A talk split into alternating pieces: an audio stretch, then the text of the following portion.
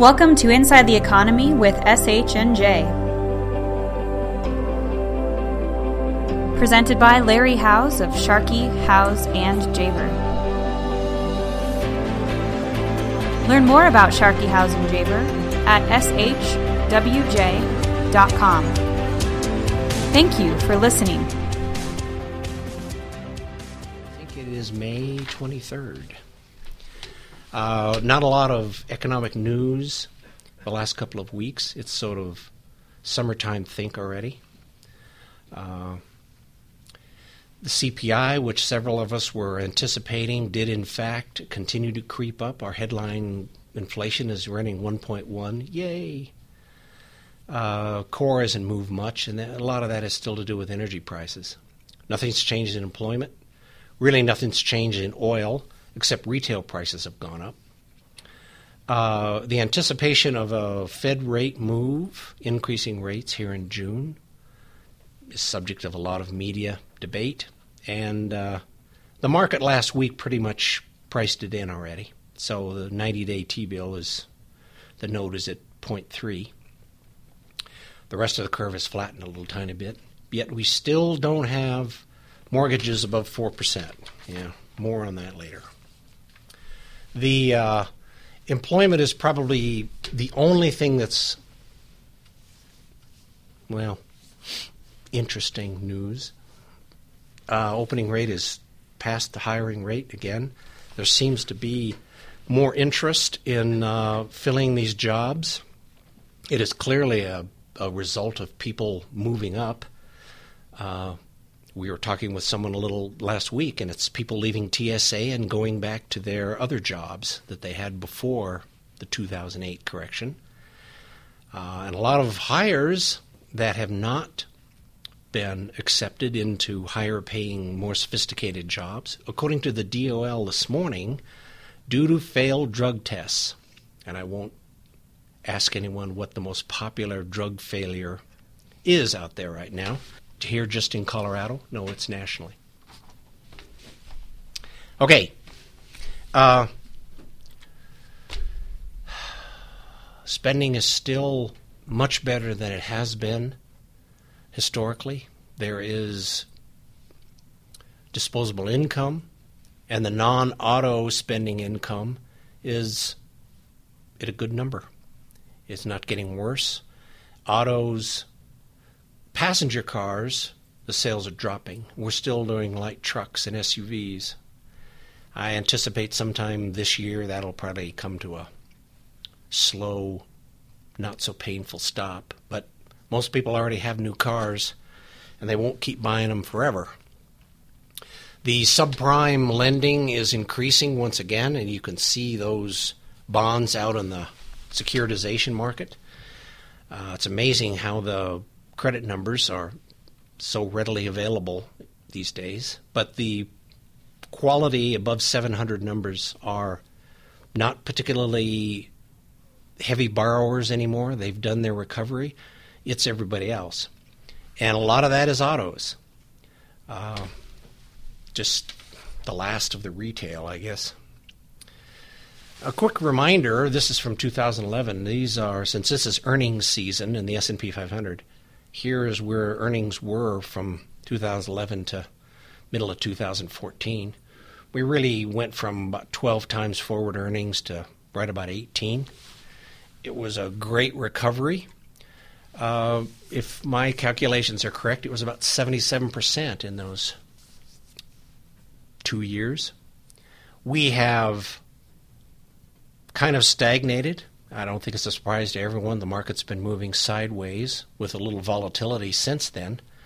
So have earnings. Uh, we're peaked somewhere around 108 per share, and this latest earnings season for the first quarter is pretty much over, and there's really not a lot of excitement in there.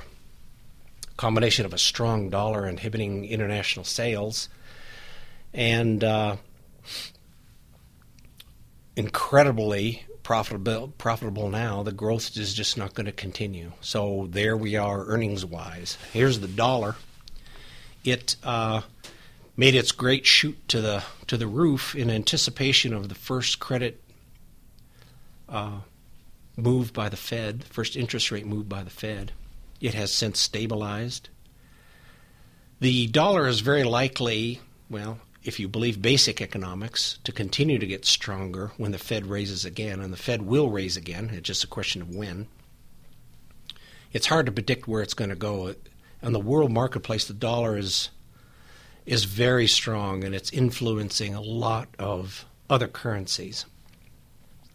As a reminder for those, if your economy isn't doing well, what you want is to let your currency get weak let it get as weak as you possibly can.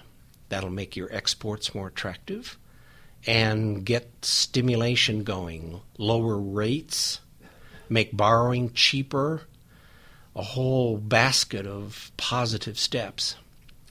Uh, unfortunately, what's been happening now is the far and away the most important currency, the dollar, has gotten relatively strong, but a number of other currencies are fighting a full time battle to continue their strength. The Japanese yen is through the roof, just contrary to what they need. They'll be in recession by June again. Uh, the yuan, though we're not a huge trading partner with China, they're spending most of their reserves keeping the yuan up. And the euro keeps fighting hard to stay as strong as they can, which is too bad. Uh, more on the dollar later. Here we are. Here's the comparison of relative 10 years. Spain is continues to be the uh, a, a, real good performer in the Euro Union. They are doing well. They're paying off their debt. They seem to be getting some of their people back to work.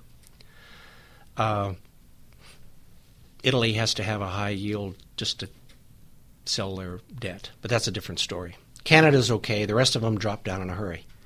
Uh, the U.S. is at 177, and sometime in the next six months, that will be probably over two. Again, making U.S. securities and certainly uh, treasuries attractive again. One of the questions I'm going to throw into this report from a client was Is the total amount of federal debt continuing to increase? It's been hinted again in the media that growth of the federal debt is now out of control again. Well, it's not. This is 2016, and uh, the amount of federal debt held by the public and total debt has peaked and shrunk a little bit. We had a report a long time ago about most of the debt that was issued in 2009, 2008, and 2009 the uh, roll off date was first part of 2016, and we're clearly seeing that. 2018 is a huge year for a lot of debt reduction. 2022 is another one. They seem to be sticking to the duration numbers on the debt as it is and the maturities. I haven't seen any political will yet to go out and start rampant spending of money. The government right now doesn't need it. We're still at a sur- we're let's see we're at a surplus last month again. Uh, one side note here: uh, the yield numbers are indicative of a lot of things, most of which are, are confidence. Let me just kind of go back to that. Uh, the numbers here, some of it is you need to have a higher yield to get people to buy your stuff. The other one is basically confidence. The one there in the U.S. is is, is confidence. Uh, interesting report out of Reuters. Uh, the Chinese, official Chinese, in the last five years, have acquired $300 billion in U.S. real estate between 2010 and 2015. Now, some of that's residential, some of it's mortgage backs. Uh, a small percentage of it is commercial, including the hotels and the rest of that. These are the official numbers. Uh, the unofficial numbers, who knows what they are. Uh, but I'll tell you that those numbers, who in China is buying that? Uh, like we've talked in the past, there are official investment avenues out of China and those are directly from mainland China through Beijing, through the Bank of China. Individuals can use their yuans directly through the bank with permission to buy things as long as it goes through escrow. Uh, unofficial, that's the money we've talked about that for the most part goes through Hong Kong and is changed into a different currency a euro, a dollar, Canadian dollar, whatever it is, and then who knows? These are just the official numbers. And that 300 billion, as it turns out, uh, that's 10% of the foreign direct investment in the U.S. in the same time period. Again, it's a lot of money. Uh, it's continuing to flow. Our uh, foreign direct investment last month was 65 billion of new money. It's well, we'll talk about that later. The here's the federal debt percentage of GDP. Here's central bank assets. Uh, here's where the the Federal Reserve is, which is in kind of the darker line. I'm sorry about the colors on this. Uh, we're running about 50% of total federal debt is a percentage of GDP. Most of that is because GDP has been growing. Uh, the ECB, the European Central Bank, has now passed that. And with this next tranche coming out here in July, they'll go up a, a big notch. Bank of Japan, they're headed to the moon. I think it's fairly clear that a lot of that money will never be repaid. That's going to be a very interesting economic saga at some point. There isn't a market there to collapse because the Bank of Japan is buying its own debt and funding the economy. That's sort of a different story. What happens if the money, when we're talking about Bank of Japan, is never repaid? Great question. Uh, it's conceivable that a federal bank like the Bank of Japan or the Bank of China or the Federal Reserve of the United States can just write off its own debt. You can do it, it's just a balance sheet. Uh, the downside to that is how the market views your currency. If you write off your own debt, you're basically taking the world, telling the world that your currency uh, really isn't that valuable. The, the only modern example we have of that, a, a public one, is, is, of course, Russia, which has done that a couple of times. And I will again cite the, the Eileen Sharkey example in St. Petersburg when she hands over the 50 ruble note. Uh, and the clerk says, Oh, you can't use this. You needed to turn this in for a 500 ruble note years ago. I can't even take this. Well, that's a way of writing off your debt.